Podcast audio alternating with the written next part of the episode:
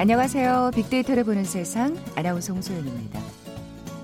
삼밀주의보, 예, 잘 알고 계시죠?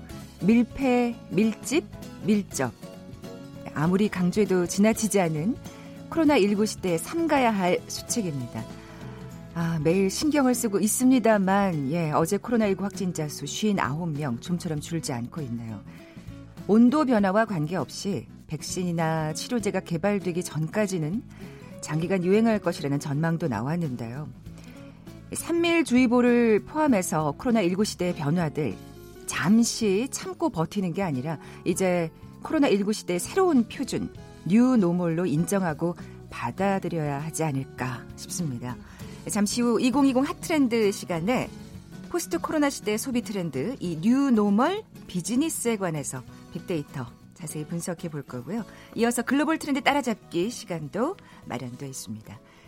KBS 제일 라디오 빅데이터를 보는 세상 먼저 빅퀴즈 풀고 갈까요? 자, 오늘 post 코로나 시대 소비 트렌드 살펴볼 텐데 코로나19와 관련된 신조어 맞춰주시면 됩니다. 이것은 사람들과 함께하길 꺼리는 불안 심리가 확산되면서 소비가 마비되는 현상을 뜻하죠. 소비자들이 외부 접촉을 꺼리면서 정부가 돈을 풀어도 소비로 이어지지 않는다는 특징이 있습니다. 이 시간을 통해서도 소개해드린 바 있는데요. 뭐라고 부를까요? 보기 드립니다. 1번 코로나 블루, 2번 언택트 소비, 3번 Qconomy, 4번 금스크. 오늘 당첨되신 두 분께 커피와 도넛 모바일 쿠폰 드립니다. 휴대전화 문자 메시지 지역번호 없이 샵 9730, 샵 9730. 짧은 글은 50원, 긴 글은 100원의 정보 이용료가 부과됩니다. KBS 라디오 어플 콩은 무료로 이용하실 수 있고요. 유튜브로도 함께 하실 수 있습니다. 방송 들으시면서 정답과 함께 다양한 의견들 문자 보내 주십시오.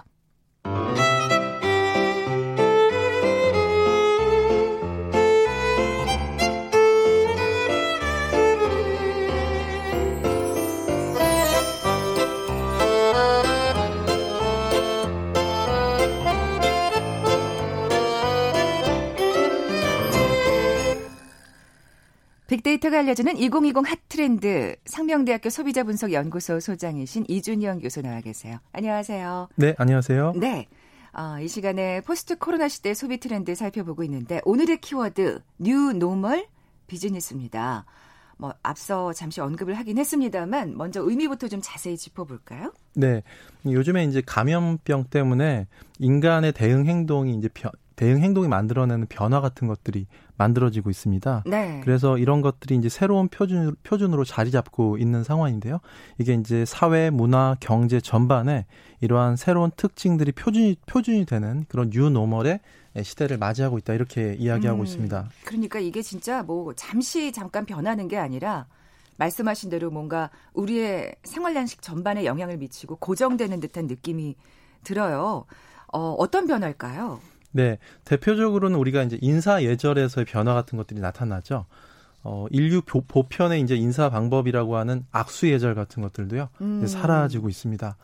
그래서 접, 접촉을 전제로 한 이런 인사법들이요, 없어지고 있어요. 사실 정말 뭐, 우리는 좀 덜 합니다만, 서양에서는 네. 굉장히 그 스킨십이 많잖아요. 인사할 때도 그렇고, 뭐, 뭐 키스하는 경우도 있고 또 허그하고 뭐 이런 게 너무나 자연스러워서 네. 근데 그게 진짜 변하고 있는 것 같아요. 그렇습니다. 예. 프랑스 같은 데서 비주 인사법이라고 해서 거의 키스하는 인사 같은 네, 것들도 네, 네. 사라지고 있고 또 중국에서는 예전에 이제 무협 영화 보면 두 손 모으고 고개를 탁 숙이는 그런 공수법이라고 하는데요.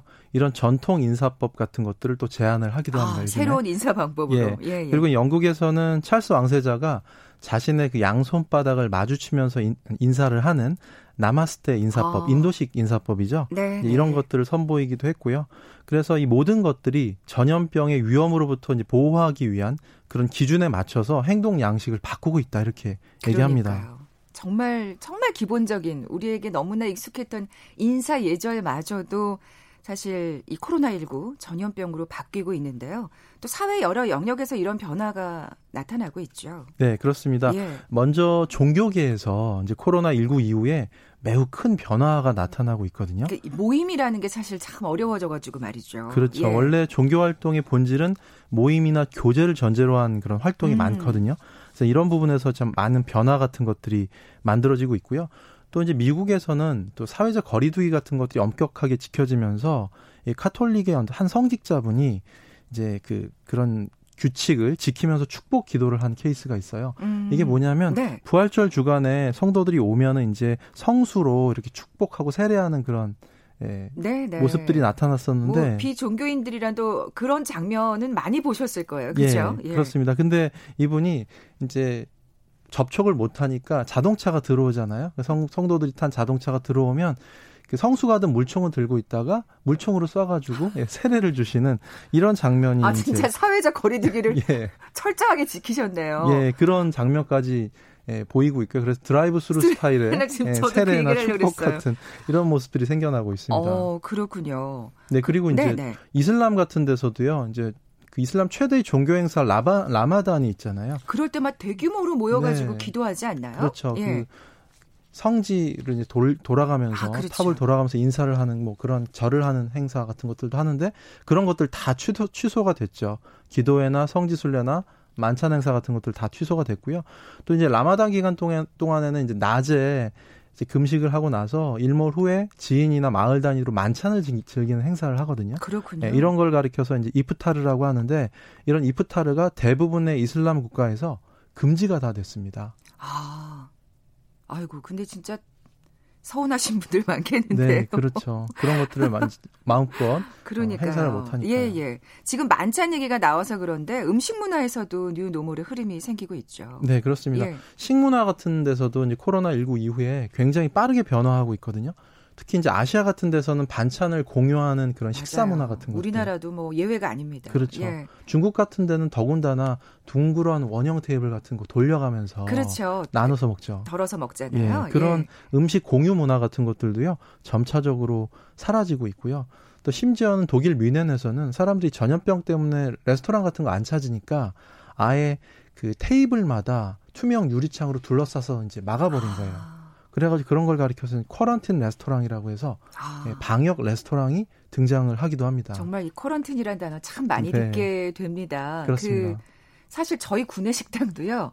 이렇게 큰 테이블에 여러 명이 앉아서 먹잖아요. 앞에 투명 창을 설치했어요. 네. 그래서 앞 앞에 저희 PD랑 같이 밥 먹으면 대화가 안 돼요. 네, 막혀 있기 때문에 그렇죠. 그렇죠. 아 이게 참 웃을 일이 아니고 좀 씁쓸하긴 합니다만 어쩔 수 없잖아요. 네. 저희가 지금 어 코로나 19 시대를 살고 있기 때문에 거기에 또 적응을 해서 어, 나가야겠죠. 그럼 이렇게 되면 참 레스토랑 같은 외식업들이 좀 힘들 것 같거든요. 네, 그렇습니다. 예. 이제 고급 레스토랑도 예외가 아니거든요. 미국의 이제 뉴욕에 3대 스테이크 맛집으로 꼽히는 피터 루거 라는 레스토랑이 있거든요. 네. 여기는 이제 유명 할리우드 배우들도 많이 찾는 그런 전통을 자랑하는 레스토랑이었는데 그렇군요. 워낙 콧대가 높아서 그동안 현금은 절 현금만 받는 거예요. 신용카드 같은 건 절대 안 받고요. 아, 네. 뭐 여기 이런 걸 우리가 소비 갑질이라고 하잖아요. 네, 그렇습니다. 그래서 어. 불친절한 서비스 때문에 악명이 높은 이런 레스토랑이었는데. 어, 니네가 먹을 와서 먹을 테면 먹어라. 뭐 예, 이런 거죠. 그렇죠. 그래서 굉장히 이제 칼럼니스트한테 음식 칼럼니스트한테 호평도 받고 음. 그랬었는데 그런데 이 레스토랑이 예, 식당 역사 300 133년 식당 역사상 최초로 배달 서비스를 시작했다는 거죠. 그만큼 어려워진 거군요. 네. 그래서 어. 스테이크가 여기 스테이크가 14만 원짜리 스테이크를 이야. 구워서 빠른 시간 안에 집으로 배달하는 이런 영업을 시작했습니다. 그렇게 콧대 높았던 정말 유명 레스토랑조차도 이렇게 변화하고 있어요. 네. 뭐 일반 식당들도 마찬가지일 것 같습니다. 극복하기 위해서 이 위기를 여러 가지 또 아이디어를 내놓을 것 같거든요. 네, 그렇습니다. 네. 뉴욕 맨하튼에 이제 중국식 레스토랑 마라 프로젝트라는 이 식당이 있어요. 여기서는 새로운 메뉴를 개발했는데 이게 뭐냐면 마라는 이제 매운 소스잖아요. 저도 좋아해요. 네. 네. 이거를 곁들인 당면으로 이제 만들어진 또 쿼런틴이라는 단어가 나오는데 네. 쿼런틴 메뉴, 격리 메뉴라는 것을 이제 출시를 했죠. 어, 이게 뭘까요? 이게 왜 네. 격리 메뉴냐면 네네. 아무래도 매운 소스를 곁들였기 때문에 몇 주 동안이라도 장기간 보관해서 먹을 수 있는 음식이라는 뜻입니다. 아. 그러니까 격리 기간 동안에 편안하게 오랫동안 음식을 좀 즐겨라. 이런 의미를 담아서 아. 만든 아이디어 상품이죠. 그렇군요. 아니 진짜 정말 오랫동안 보관할 수 있는 음식을 찾게 되는 것 같아요. 네. 소비자들도 이럴 때 진짜 사실 정말 많은 분들이 위기입니다만 이런 아이디어를 통해서 좀 그 위기를 기회로 삼아서 극복해내는 게 필요할 것 같거든요. 네, 그렇습니다. 네. 요즘에 이제 외식 업체들이 판매가 굉장히 좀 부진해지고 있잖아요. 네. 그래서 이런 메뉴 같은 것들을 밀키트로 만들어서 판매를 시작하고 있습니다. 예, 음. 밀키트라는 거는 아시는 예. 분들 계시겠지만 손질된 식재료하고 소스나 조리법 같은 것들 하나의 세트로 만들어서 집에다 배송해 주는 거죠. 그러니까 이 아까 격리 메뉴처럼 네. 정말 집 안에서 편하게 먹을 수 있는 그렇습니다. 음식을 마, 어, 말씀하시는 거죠. 네, 집에서 그냥 간단하게 조리해서 그냥 먹을 수 있게 만든 음. 그런 제품이고요. 그래서 미국에서 패밀리 레스토랑, 패밀리 레스토랑 같은 이런 외식 업체 쪽에서는 이런 밀키트 사업을 본격적으로 시작을 하고 있고요. 그래서 아무래도 지금 상황에서는 이런 밀키트 관련 수요가 굉장히 빠르게 증가하고 있다. 이렇게 얘기합니다. 네. 외식업에서는 이렇게 또 위기를 극복하려고 노력하고 있고요. 또 어떤 게 있을까요? 네, 요즘에 이제 감염병 공포 때문에 바이러스가 굉장히 무섭잖아요. 그렇죠. 이게 사실 코로나 19뿐만이 아닐 거예요. 이제 네. 앞으로 다가올 전염병이. 예. 그렇습니다. 예. 이제 그래서 바이러스 X의 시대라고 이렇게 얘기할 정도로 어떤 바이러스가 등장할지 모르기 때문에요. 음. 그래서 안티바이러스 산업이 확대가 될 거다 이렇게 얘기하는 거죠. 그렇겠네요. 예, 유해한 바이러스를 박멸하고 살균하는 이런 서비스들 이런 것들이 주목받게 예, 될 거고요. 이제까지는 우리가 별로 신경 쓰지 않았던 그런 영역에서조차도 바이러스 박멸을 더 강조를 하게 된다는 겁니다. 음. 그래서 건강과 또 위생에 대해서도 사람들이 굉장히 또 민감하게 받아들이는 거고요. 그래서 각종 살균이나 제균 기술 같은 것들이 여러 어. 제품에 예, 도입이 되고 있습니다. 네. 어, 우선 그러면 이 안티바이러스 산업이 어디에 적용될 수 있을까요? 좀 그 사례를 살펴볼까요? 네, 먼저는 자동차 산업에서도요. 차량 내부의 그런 위생 기준, 기준을 아, 굉장히 높이고 있거든요. 예, 예. 그러니까 차량 내에서 바이러스나 각종 세균 같은 것들을 없애는 그런 기술들이 이제 개발되고 있습니다. 음. 아무래도 좀 민감하게 받아들이기 때문에 기존에 이제 요즘에 있는 기술들은 미세 미세먼지 같은 것들 감지 센서가 있고 공기 정화 기능 같은 것들이 있습니다. 그런데 여기에 더해서 바이러스 살균이나 제균 기술 같은 걸 하는 거죠. 음, 사실 진짜 그 자동차는 굉장히 밀폐된 공간이잖아요. 네. 그게 굉장히 걱정되고 찝찝하셨던 분들 많을 거예요. 그렇습니다. 예. 그래서 어떤 방식으로 살균을 하냐면 어, 자외선 램프를 이용하는 살균 장치죠. 아. 이 천장이 실내 등이 있잖아요. 네네. 네. 차량 안에다가 그런 조명 장치를 다양한 조명 장치 같은 걸 활용해서 자외선으로 이제 살균하는 방식. 사람이 타지 않았을 때 네. 그렇게 언제든지 할 수 있는 거잖아요. 그렇죠. 예. 버튼만 누르면 네. 거기다 더해서요. 또 차량의 환기 시스템을 개조하는 겁니다. 아. 그래서 밖에서 스위치를 키면은 사람이 없을 때 환기 온도를 50도 이상으로 올리는 거죠. 아. 예, 그렇게 되면 이제 세균이 바이러스가 살균되는 그런 방식이고요. 살균 끝나면 더운 공기는 그대로 밖으로 내보내서 다시 정상 온도로 복귀하게 음. 되는 방식 뭐 이런 것들이 요즘에 이제 도입을 검토를 하고 있습니다. 아, 이거 진짜 아이디어인데요. 네. 예. 뭐 지금 자동차 업계만 예를 들어 주셨지만 사실 이런 안티바이러스 산업은 생활 전반 곳곳에서 또 적용될 수 있을 거란 생각이 들고요. 네, 그렇습니다. 네. 그래서 앞으로 이런 살균용품 같은 것들에 대한 관심도 많아져서 심지어 직업 중에 미래 유망 직업 중에 살, 살균용품 소믈리에라는 그런 직업 아, 네, 네. 이런 것들도 생겨날 수 있다라는 전망까지 재미 재미있는 전망까지도 나오고 있습니다. 네, 뭐 진짜 사업하시는 분들 정말 힘드신 분들 많을 텐데 이런 좀 아이디어를 활용해서 위기를 또 기회로 만드는 극복해내는 또 슬기로움이 필요하지 않을까 생각이 듭니다. 네. 앞으로 다양한 뉴노멀 비즈니스에 대해서 또 얘기해 주시겠죠 유진영 교수님께서 네. 어, 빅퀴즈 내주고 계세요. 네. 어, 이, 이 신조어는요. 네. 빅퀴즈 신조어는 사람들과 이제 함께하기를 이제 꺼리는 그런 불안 심리가 확산되면서 소비가 마비되는 그런 현상을 지칭을 하는 거고요. 네, 지금 굉장히 문제가 어렵나 봐요. 막 오답들을 많이 보내주고 계시는데 이준영 교수님의 지금 어깨가 무겁습니다. 예, 제가 힌트를 좀 많이 힌트를 많이 주세요. 네, 그래서 감염병 예방을 위한 격리 또는 봉쇄라는 뜻의 quarantine. 우리 진짜 얘기 많이 했잖아요. 그렇죠. quarantine. quarantine의 네. 그앞 알파벳 첫 글자 네. 그 글자에 좀 주목하시고요. 그 다음에 경제 economy 이 두 가지를 합성한 아, 신조어입니다. 아, 이거 엄청난 힌트입니다. 예, 네. 그렇습니다. 그래서 자, 1번은요. 코로나 블루, 2번은 언택트 소비, 3번은 Q, conomy, 4번은 금스크입니다. 엄청나게 주셨어요. 자, quarantine과 economy를 합한 신조어입니다. 정답 아시는 분들 저희 빅데이터로 보는 세상 앞으로 지금 바로 문자 보내주십시오. 휴대전화 문자 메시지 지역번호 없이 샵 9730, 샵 9730입니다. 짧은 글은 50원, 긴 글은 100원의 정보 이용료가 부과됩니다. 빅데이터가 알려주는 2020 핫트렌드 상명대학교 소비자분석연구소 소장이신 이준영 교수와 함께했습니다. 고맙습니다. 네, 감사합니다. 헤드라인 뉴스입니다.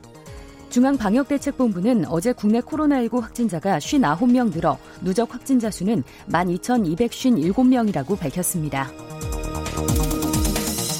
홍남기 부총리 겸 기획재정부 장관이 2차 긴급재난지원금 지급에 적극적으로 찬성하지 않는 입장이라며 3차 추경 효과가 가미되면 올해 경제 성장률이 플러스 0.1%가 가능하다고 밝혔습니다. 남북 공동 연락사무소 폭파에 이어 문 대통령 발언은 궤변이라는 김여정 노동당 제1부부장의 담화까지 연일 긴장감이 높아지고 있는 남북 관계에 정치권도 하루 종일 술렁였습니다. 여당은 일제히 북한의 행동을 비판하고 나섰습니다. 미래통합당 김종인 비상대책위원장은 최근 대북 문제와 관련해 북한이 우리 말을 듣고 비핵화할 수 있다는 생각은 하나의 망상에 불과하다고 말했습니다. 국회 국방위원장인 더불어민주당 민홍철 의원이 북한의 다음 도발은 SLBM, 잠수함 발사 탄도 미사일 발사 등 미국에 대한 신호일 가능성이 높다고 전망했습니다. 유럽연합이 북한의 남북 공동 연락사무소 폭발을 용납할 수 없는 행위로 규정하고 남북 관계 경색에 우려를 표한 데 대해 북한이 비난하며 유럽연합의 대북 정책 변화를 촉구했습니다. 초기 과열지구로 신규 지정된 경기도 수원, 안양, 용인, 수지 등 17곳의 15억 원 초과 주택에 대한 주택담보대출이 내일부터 전면 금지됩니다. 지난 4월 이천 물류센터 화재 사고와 같은 대형 화재 사고 재발을 막기 위한 건설 현장 화재 안전 대책이 마련됐습니다. 지금까지 라디오 정보센터 조진주였습니다.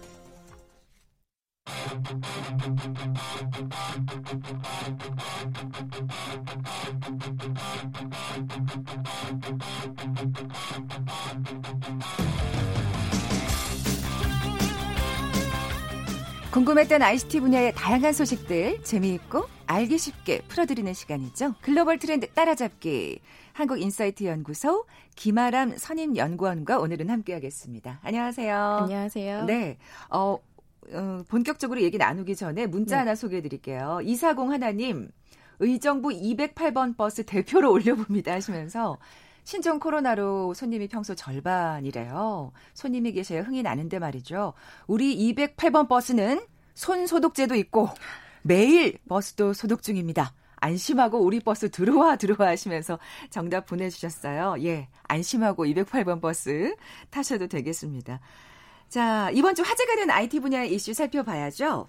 네, 어, 오늘은 2G 사업 종료에 대한 이야기를 좀 준비해봤습니다. 아, 맞아요. 이거 저 뉴스 봤는데. 네. 그러니까 계속 지금 사실은 이 투지가 종료된다, 종료된다 하면서 여기까지 온 거잖아요. 네, 맞아요. 아직까지도 그러니까 011이나 017 번호를 쓰는 분들이 간혹 계시더라고요. 네, 통신사별로 예. 다르기는 하지만 쓰시는 분들이 꽤 있었는데요. 네, 네. 어, 이번에 SK텔레콤에서 투지 사업을 종료하겠다라는 발표가 나서 또 많은 분들이 정말 종료하게 되는 거냐 음, 음. 네, 이런 이야기들을 하고 계시죠. 네, 진짜 종료되는 건가요?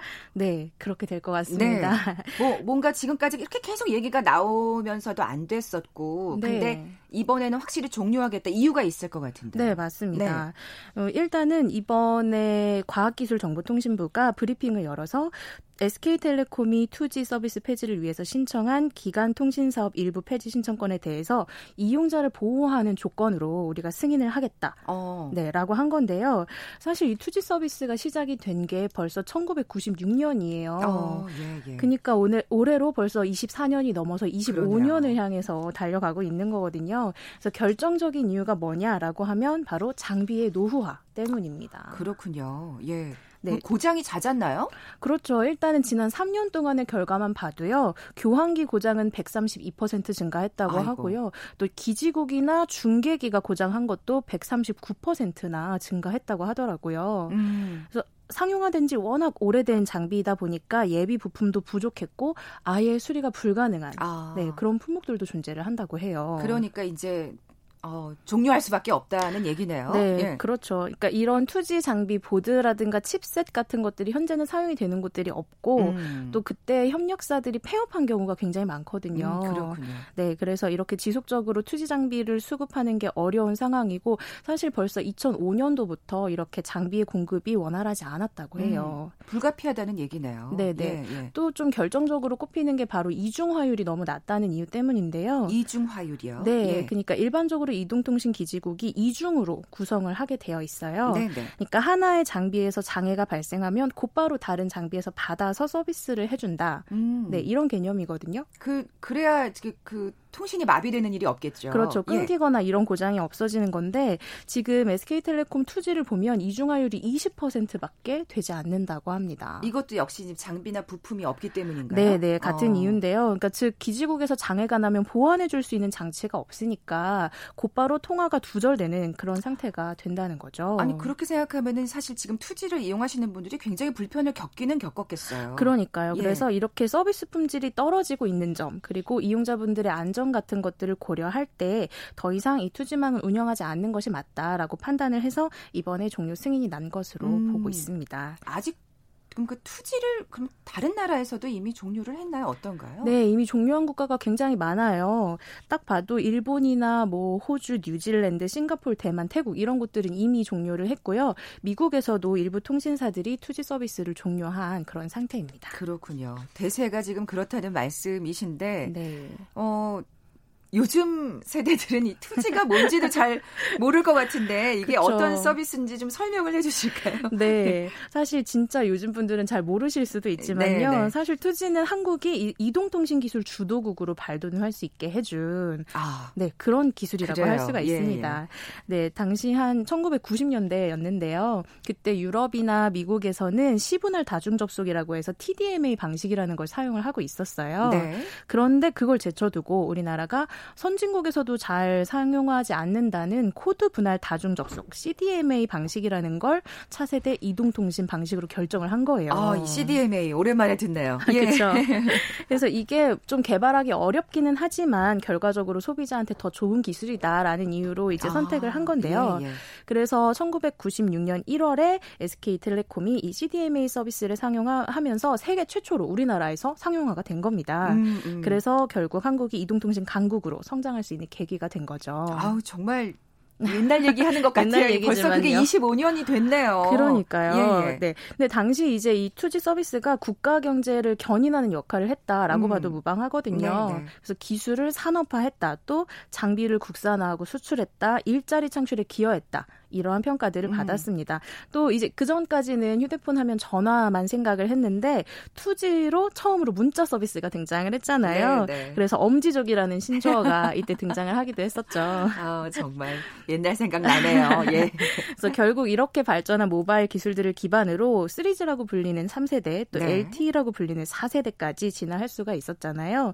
또 지금은 5G 시대까지 그렇죠. 네, 열렸죠. 네. 그래서 결과적으로 이 투지 서비스라고 하면 지난 25 25년 동안 한국이 IT 강국이다라는 인식을 심는데 가장 음. 크게 기여한 기술이라고 할 수 있겠습니다. 아, 그 투지와 이제 빠이빠이 해야 되는 때가 왔네요. 네. 그 지금 SK텔레콤 얘기를 하셨는데 그 나머지 이동통신사들은 지금 어떻게 하고 있나요? 네, 우선 KT 같은 경우에서는 벌써 2012년도에 투지 서비스를 종료를 먼저 했고요. 그랬군요. 요즘에 또 LG U 플러스도 서비스 종료를 준비하고 있다는 소식이 들리고 있어요. 아, 그렇군요. 네. 그러니까 어떻게 알려진 거냐면 네. 이동통신 사업자들이 원래 이 서비스를 위해서 주파수라는 걸 할당받아서 사용을 하고 있거든요. 근데 이 LG U 플러스의 주파수 할당 기간이 2021년 6월, 즉 1년 후까지로 알려져 있습니다. 음. 있어요. 예, 예. 네, 근데 전파법 등에 따르면 과기정통부가 주파수 재할당 종료하기 1년 전에 사업자한테 다시 받을 거냐 말 거냐 이렇게 물어보게 되어 있어요. 근데 LG U+는 이번에 재할당을 받지 않겠다. 아. 네, 이런 의사를 전달할 것으로 알려져 있습니다. 그러니까 음. 그러니까 사실상 투지 서비스 종료를 염두에 두고 있다는 걸로 해석을 할 수가 있을 것 같아요. 네. 어, 얼마나 사용을 하는지 일단 그런 것들도 많이 궁금하실 텐데 LGU 플러스의 투지 가입자가 한 48만 명 정도라고 해요. 와, 상당하네요. 네, 이렇게 보면 굉장히 많은 것 같은데요. 네, 네, 근데 네. 법인이나 사물통신 이런 것들 제외하면 실제로 사용하는 사람들이 한 20만 명 정도. 절반 아, 수준으로 네, 추산이 되고 있습니다. 근데 주파수 재할당을 받으려면 수천억 원대의 돈을 또 써야 되기 때문에 그런 것들을 고려했을 때 이렇게 결정하지 않았을까 아, 네, 싶습니다. 예. 뭐 여러 가지 지금 상황을 보면 아, 불가피한 선택이지 않나 싶은데 어쨌든 투지 이용자들은 굉장히 뭐가 그 번호를 갖고 있는 이유들이 계실 거거든요. 이 불편을 그렇죠. 감수하고 네. 분명히 반발하실 것 같은데. 네. 네. 안 그래도 또 이렇게 번호에 애착을 가진 분들도 굉장히 많잖아요. 음, 음. 그래서 이런 일부 사용자분들이 010 번호로 이동해야 된다는 이 정책을 받아들일 수 없다. 그러면서 법적 절차를 밟겠다는 그런 아, 이야기도 있어요. 예. 그래서 이유들을 살펴보면 일단 사업상 이유를 말씀하시는 분들이 많더라고요. 네. 번호를 바꾸면 거래처랑 연결이 좀 어려워질 수 있다. 이런 이유를 대기도 아, 하고요. 그렇죠. 010으로 하면은 이게 앞번호가 세 자리가 아니라 네 자리가 되는 거잖아요. 네네, 어, 예. 그렇죠. 그리고 혹은 또 20년 넘게 쓴 거라 추억이 담긴 번호다. 뭐 이런 이유를 말씀을 아, 하시기도 하세요. 네네. 그래가지고 뭐 서비스를 전환하는 점은 그렇다고 치더라도 번호만큼은 유지를 해달라. 네, 이런 말들을 하고 일리가 또 있습니다. 네. 예, 예. 근데 이런 분들 요구가 받아들여질지는 사실 좀 불투명한 상황입니다. 왜냐하면 이미 번호 자원을 효율적으로 관리하겠다는 이유로 정부가 2004년 1월부터 010 번호 통합 정책을 음. 지금 하고 있는 거거든요. 네. 15년 이상 이 정책을 운영하는 상황에서 이런 01땡 번호를 유지하는 방법이 통신사가 투지 서비스를 유지하는 방법밖에는 없는 상황이거든요. 그렇군요. 네. 또 자세히 살펴보면 투지 이용자 중에서 1년 이상 음성 아니면 문자 수발신이 전혀 없는 경우들도 있고요. 네. 아니면 010 등의 번호로 착신 전환으로만 사용하시는 분들도 9만 명 이상이 된다고 해요. 아. 네, 그래서 좀 큰 비용을 감수하기에는 어렵다라는 이야기가 있고요. 음. 근데 제가 생각하기에는 비용이나 장비 노후화보다 더 심각한 문제가 있어요. 뭘까요? 현재 투지 사용자분들이 재난 알림 서비스를 못 받으세요. 아, 이런 코로나19 시대예요? 네, 굉장히 아이고, 중요한 좀, 일이잖아요. 예, 예. 그러니까 왜냐하면 이 투지 단말기에는 긴급 재난 문자 소신 기능인 CBS 기능이라는 게 탑재가 안 되어 있어요. 아, 그때만 해도 그런 게 없었군요. 네. 예. 근데 요즘처럼 이 코로나19와 같은 세계적인 재난 속에서 예. 문자를 못 받는다. 그러면 사실 이거는 통신 소외층이 발생할 수 있는 부분이거든요. 네, 네. 그래서 그런 부분들을 고려를 했을 때 또 과거의 판례 같은 걸 고려했을 때에도 이번에도 종료 수순을 밟을 것으로 생각이 되고 있습니다. 그렇군요. 그렇군요. 아, 뭐 어쨌든 기존 사용자들의 입장도 또 이해가 안 가는 건 아니고요. 네. 분명히 불편을 감수해야 되는 부분이 있기 때문에 거기에 따른 또 보상책이 있어야 하지 않을까 싶은데요. 네, 안 예. 그래도 이번에 과기정통부에서 이 폐지를 승인한 것도 이용자 보호 계획을 잘 해야 된다라는 전제 조건을 깔고 아, 있어요. 아까 그랬죠. 그게 그게 전제 조건이었죠. 네, 예. 맞아요. 예. 그래서 먼저 보면은 번호 유지를 원하시는 분들이 계실 거잖아요. 이런 분들 위해서는 내년 6월까지 좀 한시적이기는 하지만 번호를 쓸 수 있도록 두 어. 가지의 어. 옵션을 제공을 네, 네. 한다고 해요. 그래서 첫 번째는 세대 간 번호 이동이라고 해서요. 예를 들어 3G나 4G 이렇게 이동을 해도 1년 정도는 기존의 번호를 음, 사용할 수 있게 음. 해주는 그런 방법을 선택을 하실 수도 있고요. 두 번째는 010으로 바꾸기는 하되 1년 정도 발신 표시 서비스를 받는 거예요. 아. 네. 그래서 연락을 받으시는 분들 입장에서는 계속 기존 번호로 네, 보이게 네. 하는 네, 그런 두 가지의 상황을 선택을 하실 수 있는데 사실 결과적으로 내년 6월 달에는 다 종료되는 그렇죠. 서비스이기 때문에 그 음. 점은 감안을 좀 하셔야 될 것 같습니다. 네. 네, 그 다음으로는 요금제에 대한 부분이 있어요. 왜 우리가 5G 할 때에도 신경 쓰는 게, 어, 내가 요금제 더 비싸게 가야 되는 거 아닌가? 이런 생각들 많이 하시잖아요. 음, 또 그리고 5G 서비스를 받으시는 분들이 아, 요금은 비싸졌는데 아직 네. 5G가 제대로 구현이 안 된다고 불만 섞인 목소리도 많이 내시잖아요. 네, 그렇습니다. 근데 예. 똑같은 걱정을 2G 이용자분들도 하고 계세요. 그러니까 아. 3G로 갔을 때, 4G로 갔을 때 내가 더 비싼 요금제 써야 되는 거 아니냐? 이렇게 음. 생각하시는 분들 계시거든요. 네. 그래서 그것 때문에 아, 좀 적게 써야 돼. 이런 생각을 하시는 분들도 있고요. 그래서 이런 편의들이 하락하는 걸 방지하기 위해서 기존 2G 요금제 7가지 정도가 있는데 그거를 3G나 LTE에서도 똑같이 사용할 수 있도록 아, 네, 그렇게 네네. 조치를 해준다고 합니다. 음. 근데 가장 많이 궁금하신 건 아마 보상 프로그램일 것 같아요. 왜 예전에도 공일땡 번호 유지하면 뭐 보상을 받을 수 있대 이런 이야기들이 좀 있었는데요. 음. 어, 크게 두 가지 혜택 중에서 이것도 선택을 하실 수가 있어요. 첫 번째는 단말기 구매 지원형, 두 번째는 요금 할인형입니다. 네. 만약에 단말기를 좀 무료로 교체하고 싶다 아니면은 난 요금제를 많이 안 쓸 것 같아. 크게 음. 안쓸 것 같아. 라고 한다면 단말 구매 지원형이 좀 더 유리하신데요. 어, 일단 30만 원 정도 단말기 구매 지원금을 받을 수가 있고요. 또 24개월 그러니까 2년이죠. 매 매월마다 요금 만 원씩 할인을 받으실 수 있다고 아, 해요. 예. 만 원이라고 해도 1년이면 12만 원이니까 그렇죠. 적은 돈은 아니죠. 네. 근데 또 최신형 휴대폰은 필요 없어 이런 분들도 계실 거예요. 그렇죠. 그래서 약정을 원하지 않는 고객 분들이라면 10가지 정도의 단말기는 무료로 제공이 가능하다고 하니까요. 그중에 선택을 하셔도 좋을 것 같습니다. 어, 이거 정말 다양한 혜택을 지금 준비를 하고 있네요. 네, 예. 네, 그렇습니다. 그래서 뭐 이렇게 단말기 구매하는 거를 지원해 주기도 하지만 요금 할인형도 있어요. 네. 그래서 이거는 24개월간 매월 요금제의 70%를 할인을 받을 수가 있습니다. 어. 그래서 이것도 정말 만만치 않은 금액인데 혹시 나는 좀 높은 요금제를 사용할 것 같다라는 분들은 이게 더 유리를 유리하고요. 특히 4G 아니라 혹시 3G로 가실 고객분들은 네. 단말기가 이제 없어요. 3G가. 아, 그래서 아, 단말기 구매 지원금을 음. 줘도 살 수가 없는 그런 상황이기 때문에 그런 분들은 또 요금 할인형만 이용 가능하다고 하니까 그 음. 그 부분도 참고를 하셔야 될 것 같아요. 사실 이렇게 투지를 오랫동안 사용하시는 분들은 정말 아날로그 인간이신 거죠. 거잖아요. 형이신 거잖아요. 그렇죠. 그렇기 때문에 나는 진짜 이런 쓸데없는 서비스 필요 없고 네. 그래서 부과되는 요금은 정말 부당하다고 생각한다. 네네. 네. 말하실 수 있잖아요. 그렇습니다. 그런 경우에는 진짜 요금 할인형이 네. 네, 필요하다는 생각이 듭니다. 그러니까 70%나 할인받을 수 있다고 하니까 사실 좀 부러운 면도 있습니다. 지금까지 투지를 고집했어야 했나 말하면서. 그러게요.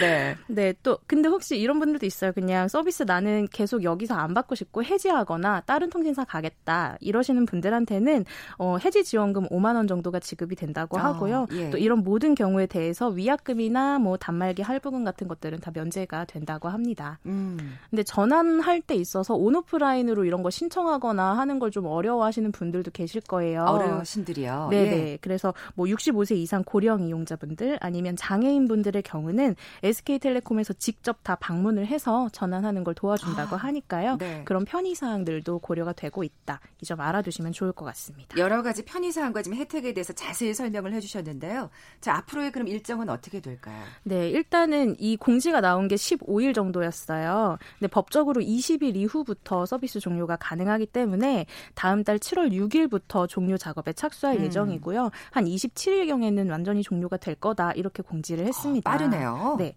근데 그렇다고 해도 뭐 하루 만에 딱 셧다운을 해버리는 건 아니고요. 음. 장비 노후화가 좀 심한 지역부터 단계적으로 진행을 할 예정이라고 해요. 그래서 지역별로 보면은 7월 6일 날 제일 처음에 정리가 되는 곳이 강원도, 경상도, 세종시, 전라도, 제주도, 충청도 네, 이렇게 네. 먼저 진행이 되고요. 또 일주일 후인 13일부터는 광주, 대구, 대전, 부산, 울산, 그리고 20일부터는 경기도와 인천, 마지막으로 27일에 서울에서 서비스가 종료가 될 예정입니다. 음, 그렇게 되면은 뭐 7월 말이면 다 종료가 된다고 지금 봐야 되는 거네요. 네, 네. 이 예. 계획대로라면 거의 뭐 늦어도 8월 초 정도에는 다 종료가 될 걸로 전망이 되고요. 뭐 아까 말씀드린 것처럼 일부 투지 이용자분들의 소송 이런 이슈도 있기는 하지만 네. 과거 사를 생각해 봤을 때 서비스 종료가 결국 이루어지게 될 것 같아요. 음, 네. 뭐 투지 이용하시는 분들 조금 아쉽긴 하겠습니다만 또 이렇게 혜택이 있을 때 또 옮겨 가시는 것도 나쁘지 않을 거란 생각이 드네요. 네. 또 불가피한 지금 선택이 아닐까 싶기도 하고요. 자, 지금까지 글로벌 트렌드 따라잡기 한국 인사이트 연구소 김아람 선임 연구원과 함께 했습니다. 고맙습니다. 네, 감사합니다. 자, 오늘 비퀴즈 좀 어려우셨나요? 정답은 3번 Qconomy였죠. 커피와 도넛 모바일 쿠폰 받으실 두 분입니다. 5007님, 신조어가 너무 많이 만들어져서 머리가 아프다고. 정말 그러네요. 예, 그리고 8910님, 식구들도 조금씩 우울해지는 것 같아서 같이 식사하는 시간을 많이 가지려고 합니다 하시면서 두 분 정답 보내주셨어요. 어, 선물 보내드리면서 몰라갑니다. 빅데이터를 보는 세상 내일 뵙죠. 고맙습니다.